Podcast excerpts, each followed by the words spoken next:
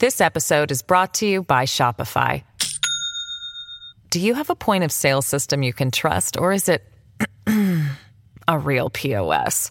You need Shopify for retail. From accepting payments to managing inventory, Shopify POS has everything you need to sell in person.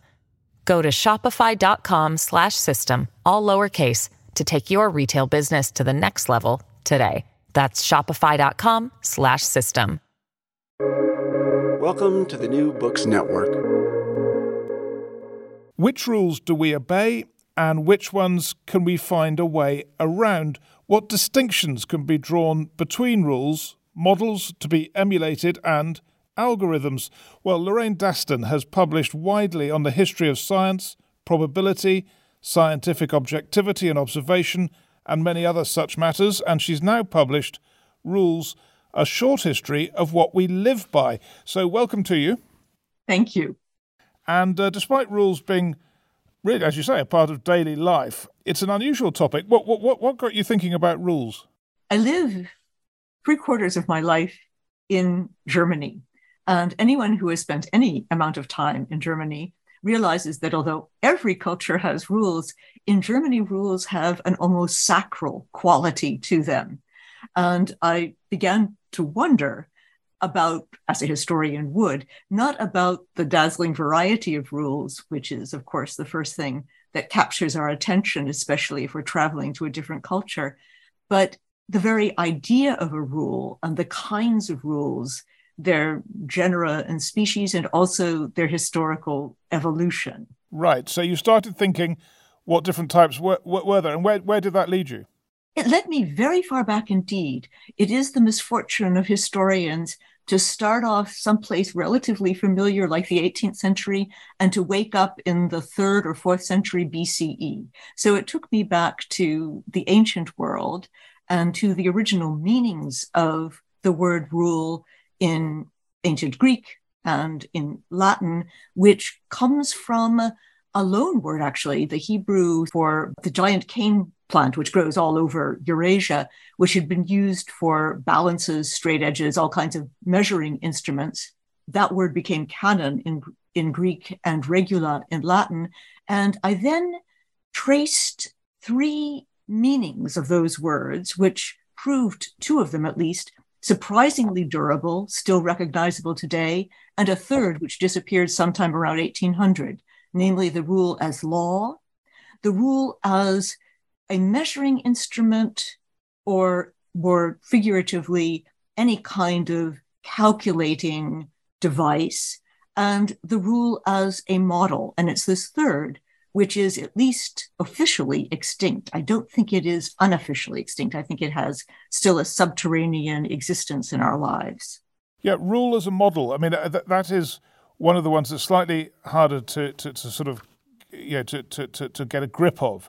So uh, Uh, why don't we just start with that then? And you have examples of models of behavior, you know, people who are models of behavior who, in, in a sense, are setting rules by saying, copy me. Yes, I, I think this is probably most familiar in a religious context. And through, as I say, the 18th century, you can find dictionary definitions which list this as the first definition um, as in the great French encyclopédie, which has under règle, synonym, modèle, um, Jesus Christ is the rule of our life, meaning someone to be emulated. But in a broader sense, it could refer not only to a person, for example, the abbot of a Benedictine monastery, but also um, to a paradigmatic example in a mathematics textbook in looking at the evolution of mathematical textbooks um, from the Middle Ages on, one sees that rules are enunciated, but no one could possibly learn how to solve problems from just the rules. You learn to solve problems, and I think this is still true to the teaching of mathematics today, by doing example after example after example, and often with a paradigmatic example, a special kind of example in mind, which is to the following of rules, what a legal precedent is in the law, something which radiates analogies to the present case. Okay, so that's rule as model. Uh, and then you've got rule as measuring instrument. I mean, there's no connection, is there, between a ruler, you know, to, to measure something, and and a, and a rule, as in a law, or is there? There is. I mean, um, in English, we still have this meaning fossilized as it is in Latin, which is a ruler is both a straight edge, which we use to measure things, and it is also that person who governs us, um, the monarch, in the case of the UK. So it is indeed a reference to the laws because the ruler is, in many societies, also the legislator, the person who gives the laws. This meaning of rule is for everything that keeps us both literally and figuratively on the straight and narrow. It's what assures that the buildings that we build actually are true and stand up. It also assures that we keep to the straight and narrow in terms of the underlying norms which govern our society. You've also got algorithms. How do algorithms relate to rules and, and rulers? So the algorithms really belong to this measuring rod cluster of meanings of rules. Their, their, their original meaning is quite restrictive. It, they really well into the 19th century they refer to the fundamental operations of arithmetic, addition, subtraction, multiplication, and division, performed with Hindu Arabic numbers. And they derive their name from the Persian, the ninth century Persian mathematician Al Khwarizmi. So they, they very much associated with calculation, not with natural laws. They're, they're associated with everyday activities of merchants, and also, especially in the Renaissance and thereafter, people who are specialists for more complicated calculations and double entry bookkeeping and the like. It's really not until the turn of the 20th century that algorithms broaden their meaning from this kind of counter meaning of clerks toting up sums to the meaning, the deeper meaning that they have now in the context, for example, of mathematical proofs and later programming computers. And one of the most widely used textbooks on algorithms, computer algorithms and programming, extends the definition to any step by step procedure which has a definite input, a finite number of steps, and a definite output. So that would also cover the instructions for assembling your new IKEA bookshelves. When we talk about rules and laws, we are in fact not talking about synonyms. We're talking more about a spectrum.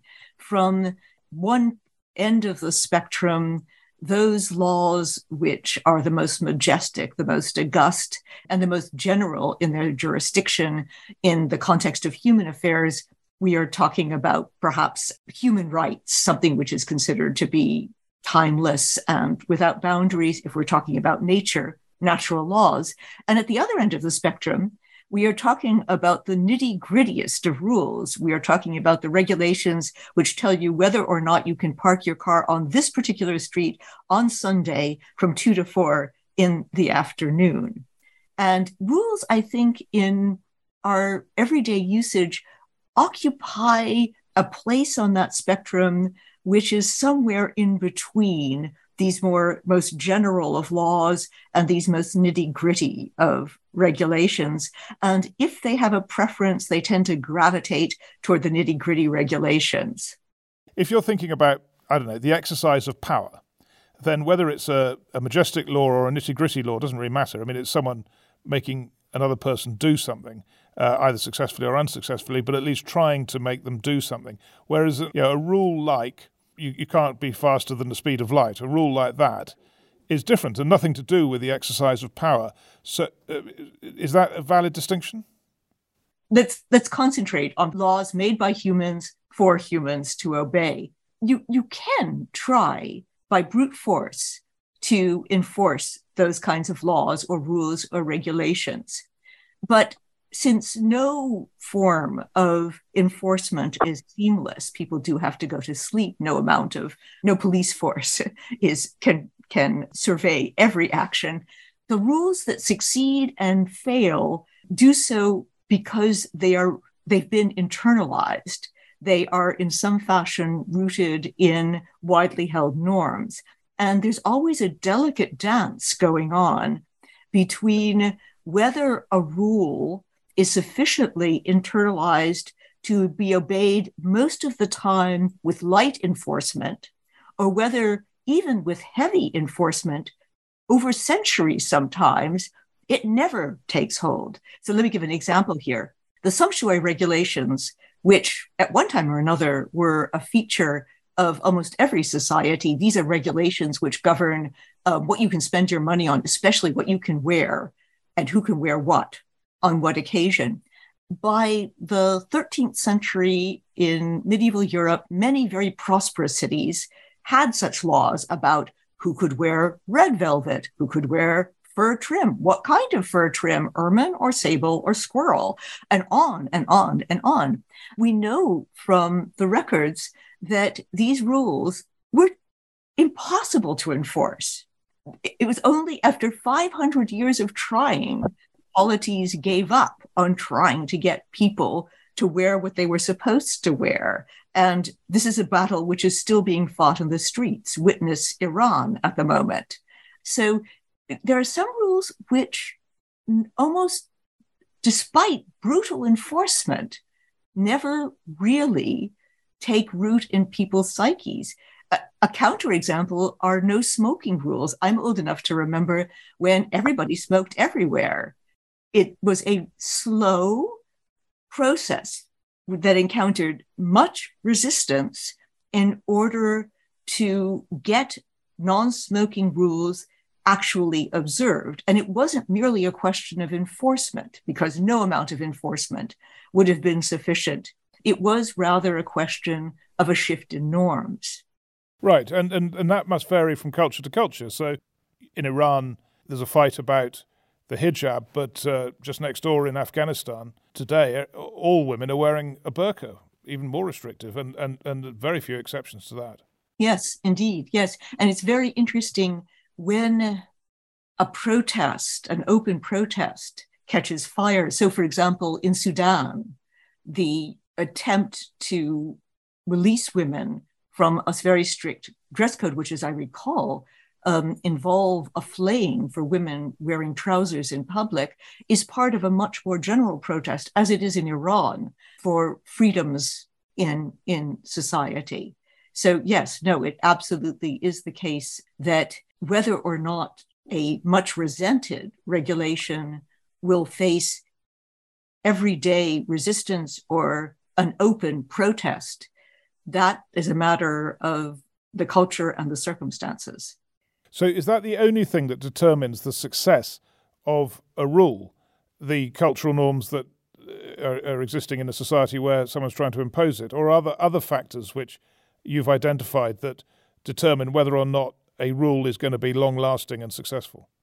It's certainly another factor is enforcement. I wouldn't want a rule which is never enforced is a rule which is likely to fall into desuetude. That is, people no longer even realize that there is such a rule. So enforcement definitely plays a role. But what also plays a role is consistency with other rules, rules which are in tension with older rules, for example, better established rules, may indeed find themselves more disobeyed than not or simply simply ignored and there are some rules which definitely have a decay curve um, i'm thinking of the rules which govern cycling in almost every city i know which uh, uh, to say that they are honored in the breach would be a euphemism. Um, it's in part because they are not enforced. It's in part because cyclists feel themselves at a disadvantage, but it's in part because they're inconsistent with the existing infrastructure. And that um, were the infrastructure being a kind of crystallized rule in physical form. In your book, you make a distinction between thick rules and thin rules. Can you talk us through that? Perhaps why don't you give an example of, of each? Yes. So, thick rules are rules which are formulated with an eye toward the variability in the world that the rule is going to have to encounter. They are rules which are cocooned with examples, even exceptions foreseen. And some of the examples that I give in the book are from cookbooks in which um, it's foreseen that there will be many things that you might lack. You might like the right ingredients, you might like the right skills to perform the procedures, etc. But even rules which we might think of as quite broad, for example, the rules of chess, in at least the earliest codifications of those rules, often include elements that we would consider to be more psychological than actually a part of the rules of the game. So, for example, one of the earliest manuals on how to play chess, they tell you, of course, what the worth of each piece is, and that if you touch a piece, you have to move it, and how the knight moves, how the bishop moves, etc. But another rule is if you notice that your opponent has a certain preference for his knight, you should be willing to sacrifice a piece of higher value, perhaps your bishop or your rook, in order to put him at a psychological disadvantage, since the aim is, after all, to win by fair means or foul. So those are examples of thick rules. A thin rule is a rule which assumes that it holds in all contexts, in a sense that the context can be made stable. And therefore, there are no needs of adjustments, tweaking for the rule to fit a particular situation. And probably the thinnest rules that we encounter every day are computer algorithms. Imagine filling out a, fl- a file, um, a form online, and the form doesn't have the right box for your category. So it's a rule which doesn't foresee there might be exceptions to the categories formulated by whoever wrote the algorithm which is one of the arguments for more diversity amongst programmers in order to foresee a wider range of human variability. Right. So, having made that distinction between rules that people can find ways around and rules that are almost or entirely obeyed as being a thin rule, having having got that distinction, what's the, what's the usefulness of that distinction? How can you use it? So it, I, I, should say it, it is indeed about you know rules which have a certain amount of flexibility, a certain amount of give built into them, versus rules which do not. But I'd, I'd argue that there's almost no rule which really which doesn't encounter exceptions and requires some tweaking. But the use of this is, first of all, to understand a major shift that occurs, at least in some societies, over the long history of rules that I track from the ancient world to the present, which is that we start out with mostly thick rules and we end up with mostly thin rules, and not just algorithms, but also bureaucratic rules, which do not foresee exceptions, which do not build in any kind of latitude for judgment and discretion. And that is an interesting long term evolution. It's not one that's irreversible. So anyone who has uh, experienced the last two plus years of the pandemic knows that even the best regulated situation can suddenly collapse. But it is the case that you can build islands of stability, stability both in terms of infrastructure, in terms of technology, but also in terms of a certain form of socialization, so that life becomes relatively predictable and that's the kind of micro climate, if you will, in which the thin rules flourish, whether or not they're mathematical or simply bureaucratic. Whereas if you're in a situation, and there are certainly parts of the world which fit this description as well, there's a high level of variability. You're constantly to, having to adjust to unexpected circumstances. You still see that it's the thick rules which dominate. Would you say then that a society with thin rules is likely to be a wealthier society, you know, more ordered, more successful. It's certainly, it's certainly. I mean, well ordered is almost synonymous with with that kind of uh, society. Whether it's successful or not is another question. So I'm thinking, for example, of um, certain cities. Let's just let's just take, for example, a Renaissance city like Florence or Siena. These are cities which are in some by some measures extraordinarily successful. There are cities in which the arts have been developed to a high degree of refinement, a degree of refinement that we still admire in museums, and in which also political thought reaches a high point, but they are not they are not cities of thin rules.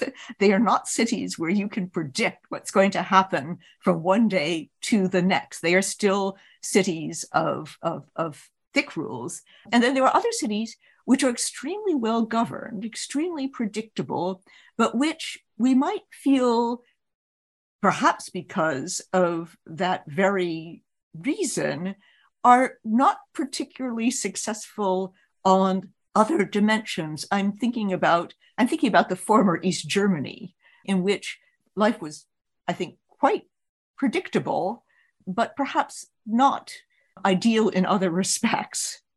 This episode is brought to you by Shopify. Do you have a point of sale system you can trust, or is it a real POS?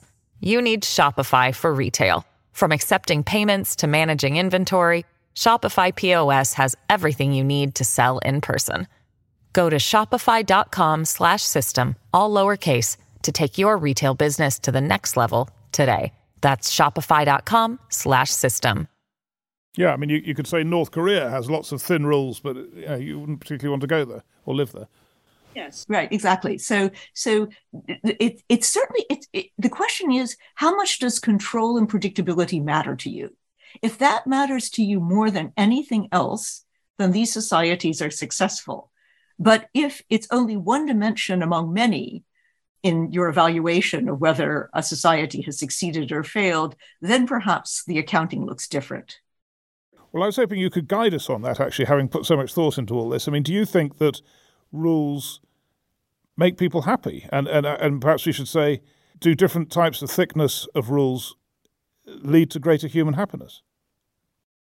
That's a really interesting question. I, I don't I don't know whether I have a an answer which really would cover all cases, but let me let me tentatively say that I think a society which leaves absolutely no room for discretion, for the exercise of judgment, is not a happy society. And it's something that's extremely interesting about the modern world that the exercise of discretion and the exercise of judgment has been systematically conflated with the the wastrel run of wanton subjectivity, as if to call something a judgment call is to say that it is a whim or a caprice. That seems to me a distinct impoverishment of the notion of judgment. And judgment is the faculty of which we all need to fit general rules to particular cases. And the fact that um, in our society, the exercise of discretion, whether it's by a bureaucrat, by the umpire of a sports game, by a teacher, is considered tantamount to an abuse of power. And that strikes me as, first of all, really interesting historical evolution. That was certainly not the case um, two centuries earlier, maybe even a generation earlier, and also a sign of widespread societal distrust. Well, yeah, but there's a reason for it. I mean, you, you, you, it, it's because it's unfair, isn't it? I mean, it, you know, it's an equality thing that if if someone uses their judgment in a different way from the next bureaucrat, yeah, if one bureaucrat's got a different judgment than the next bureaucrat, you end up with inequality and unfair uh, outcomes for the individuals who are receiving these different interpretations. Yes, and that is indeed the most powerful argument against it. And it's why bureaucratic rules uh, have become so thin, because mm. in especially democratic polities, we are so acutely conscious of the possibilities of, of unfair treatment. The question is whether unfair treatment is always unjust treatment. So, in cases in which there might be mitigating circumstances, whether or not, even though it's unfair in the sense that everyone is not being treated exactly alike, it might be a betrayal of justice to apply the rule rigidly in that case. Yeah, but it's tricky, isn't it? So I mean, we're almost saying that democracy, the you know, the, the whole ideas of equality and democracy, and are possibly um, it's another reason to doubt democracy, is that we've got so many piling up at the moment, uh, and it's another one that this it may lead to less satisfactory outcomes. These rigid, thin rules. So there are there are at least islands within democracies in which we still expect discretion to be exercised, um, most obviously in the courts. Not for nothing are they called judges. It would be false to say that we no longer have any licensed discretion in our democracies. We so we call judges judges for a reason because they are called upon to exercise judgment in specific cases, especially in the severity of the punishment meted out. So even if there's no ambiguity about the fact that a crime has been committed, the culprit is the person accused, there is considerable discretion still possible in the sentencing procedure, although even there, there have been some attempts, for example, in drug convictions in the United States to circumscribe that discretion. There's always a fear about the excesses of discretion, that it might become arbitrary. But at least in the history of courts, for example, the courts of equity in early modern British law, there was an attempt to correct the severity of the courts of common law with an appeal to the court of equity in which high level discretion could be exercised if the case seemed to warrant it. Discretion is being exercised. And I would also argue, and this perhaps returns to the model, that we haven't lost the model, even if it's no longer a meaning, a dictionary meaning of the rule. We follow models all the time when we are trying to follow a rule. And often, because we are calibrating ourselves by what others are doing when they're following the rule, we build in a measure of discretion as to how much bending of the rule will be allowed before it breaks. And the prototypical case is what exactly is the speed limit? Is it the posted speed limit? Is it the speed that all the other cars are going? I mean, that's an, an, a daily exercise of discretion and model following that is familiar, I think, to everyone. Thinking about the importance of rules, you, you write about Carl Schmitt, who comes up amazingly often these days. Could you tell us well, just remind people who haven't heard of, Carl Schmitt who, who he was and why he's relevant to this discussion in your book. Carl Schmitt was a 20th century German jurist and political theorist. He was also a member of the Nazi Party. And unlike anyone who claims simply to have been um, a fellow traveler, he was a very convinced member of the Nazi Party. He defines sovereignty by the ability to make exceptions. He's an enemy of the kind of predictable rules and laws which he feels are a kind of tyranny of a certain form of liberal thinking, the rule of law. And he is an advocate for the power to declare exceptions based on no legitimacy except the will of the sovereign. So he is somebody who questions the legitimacy of the laws, the rules, and invests total power in one person, the sovereign. Yeah, and I mean the, the, the historical record is that that didn't work out at all well. I mean it, it's it's very much in favor of rules indeed, it was a really rotten idea in practice. Um, and, and even Schmitt, I think, must have realized yeah. the limitations of this doctrine in practice. And it's one thing to endorse Adolf Hitler as the sovereign, the person who is licensed to suspend all rules upon his caprice. It's quite another to want to suspend the rational bureaucracy which is supposed to execute those dicta. That is, Adolf Hitler as a person is only, you know, two hands and two feet. He requires an army, a literal army and a figurative army to enforce his dictates, and they work by rules.